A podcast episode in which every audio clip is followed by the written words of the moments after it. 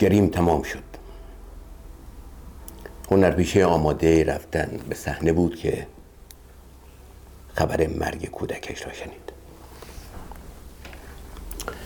تماشاگران بیتابی می‌کردند. وقت به سرعت میگذشت.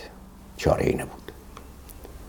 تصمیم گرفت به روی صحنه ظاهر شود و ماجرا را برای مردم بازگوید. او یک هنرپیشه یک کمدی بود. در فضا پیچید فریاد نشاط و شادمانی خنده ها رقصید در تالار. بانک آفرین با کف زدن ها صحنه را لرزاند. توده انبوه جمعیت ز شوق دیدن او موجی از احساس شد احساس گرم و آتشین. میپذیرم. میپذیرم این همه احساس را اما با تمام قلب اما اما کودک من مرد. خواهش می‌کنم امشب. سالون از جا کنده شد فریاد تحسین یک صدا برخاست. آفرین! آفرین بازیگر خوبی است. استادی هنرمند است. اشکهایش خنده میارد دوستان باور کنید این حرف بازی نیست. کودک من مرد. می‌خواهم برای برای بار آخر جسم بیجان عزیزم را ببینم. بوسه بر رویش زنم. باور کنید این حرف بازی نیست. امشب اون سرچشمه امیدهایم خوش شد. پژمرده شد. باور کنید این حرف بازی نیست.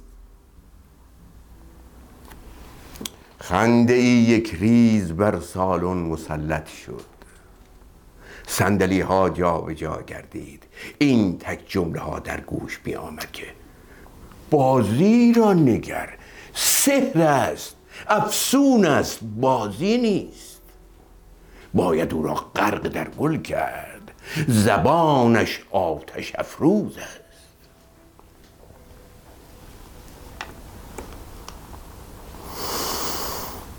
دل درون سینه تنگی کرد. مغزش داغ شد.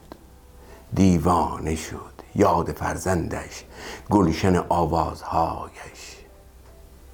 نقمه امید بخشش. آتشی افکند بر جانش. پس چرا باور نمی دارید پس چرا؟ بغز او ترکید. اشک با رنگ گریم آغشته شد رنگ ها در هم دوید. نقش در وی بر جبین او نشست. دیدگان را بست. از پا تا به سر لرزید.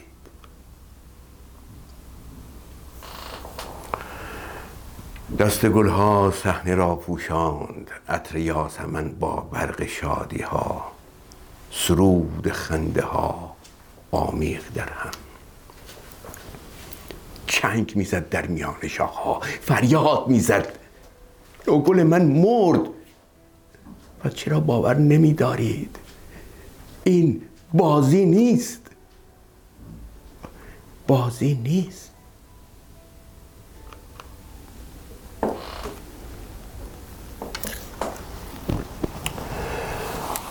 درود بر شما.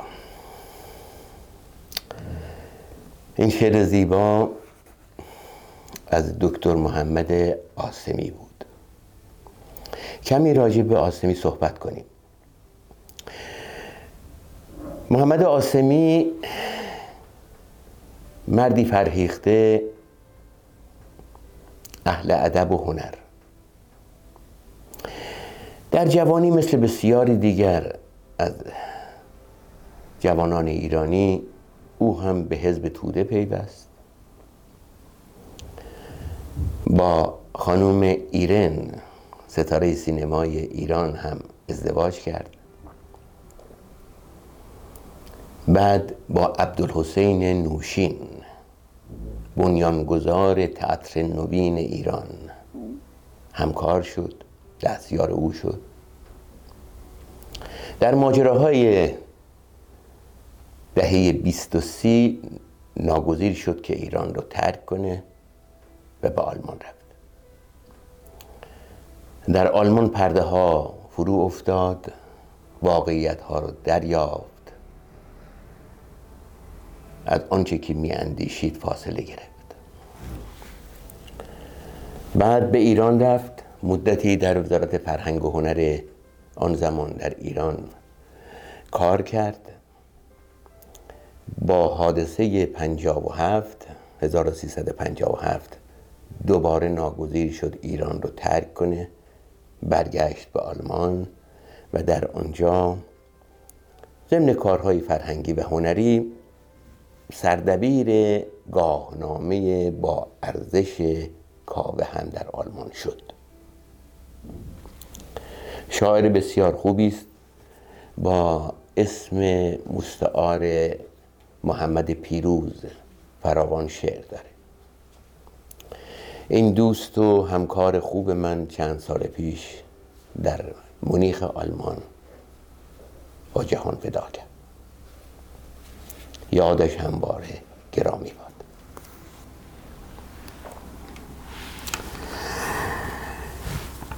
محمد سهر شاعر خوب معاصر ما در فرانسه.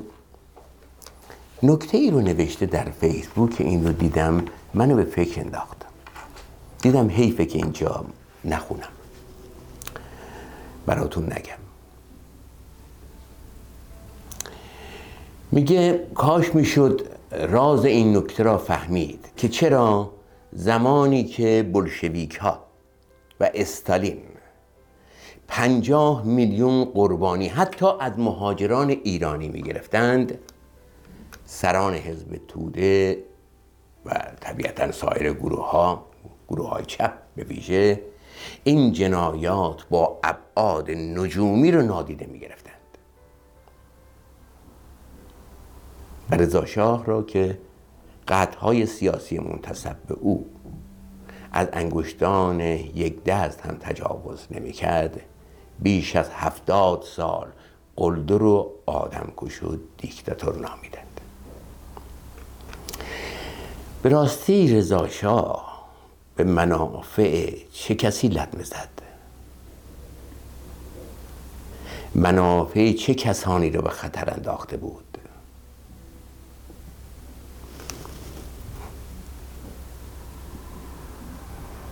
پاسخ نسل ها را که خواهد داد.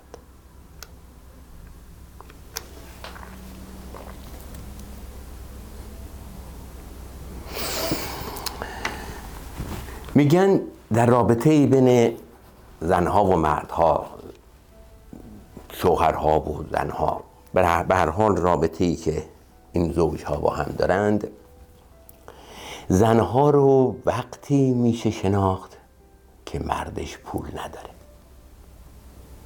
و مردها رو هنگامی میشه شناخت که خیلی پول دارند.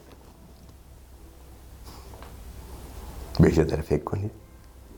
هر قشنگه.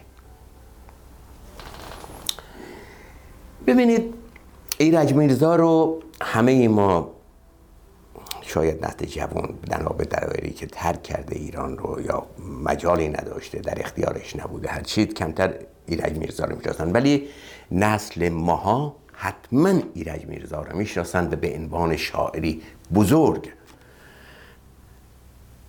در هنگام مشروطیت.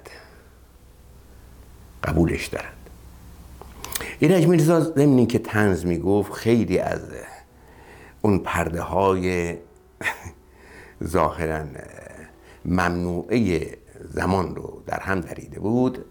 حرفهای زیبا فراوان زده شعرهاش که اصلا مطلقا فوق العاده است. در یکی از نوشته هاش میگه روحانیون نحوه رحلت پیامبر و روز وفات و محل دفن حضرت فاطمه را دقیق نمی‌دانند و حتی برای نحوه وفات حضرت فاطمه هم پنجاه روایت وجود دارد. ولی در کمال حیرت مکالمه اسب شمر با اسب هر را به شکل دقیق حفظ هستند. یا گفتگوی حضرت علی در تنهایی با چاه رو مو به مو تعریف می کنند و حتی گفتگوی خداوند با آدم در بهش رو به گونه ای میگن که اگر کسی ندونه تصور می‌کنه خودشون اونجا حضور داشتن.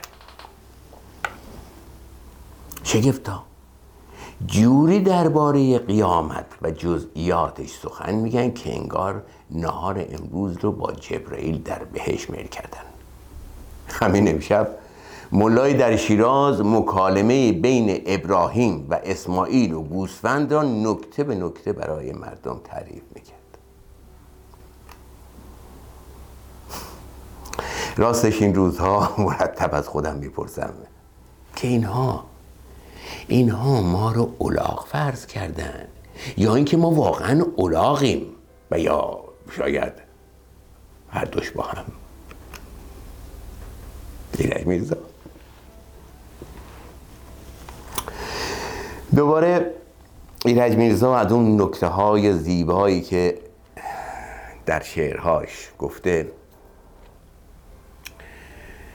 می‌گوید این قصه همیشه قهرمان داشت. نداشت. این قصه همیشه قهرمان داشت نداشت. مداح و گدا و روزخان داشت نداشت. اینقدر نگو کرب و بلا آب نداشت. ای شیخ برای تو که نان داشت نداشت.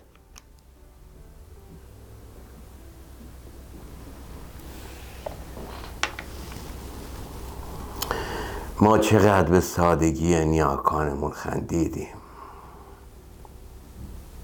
مطمئنا روزی میاد که آیندگان به خرافات ما خواهند خندید. صادق هدایت میگه. بدرود تا برنامه آینده.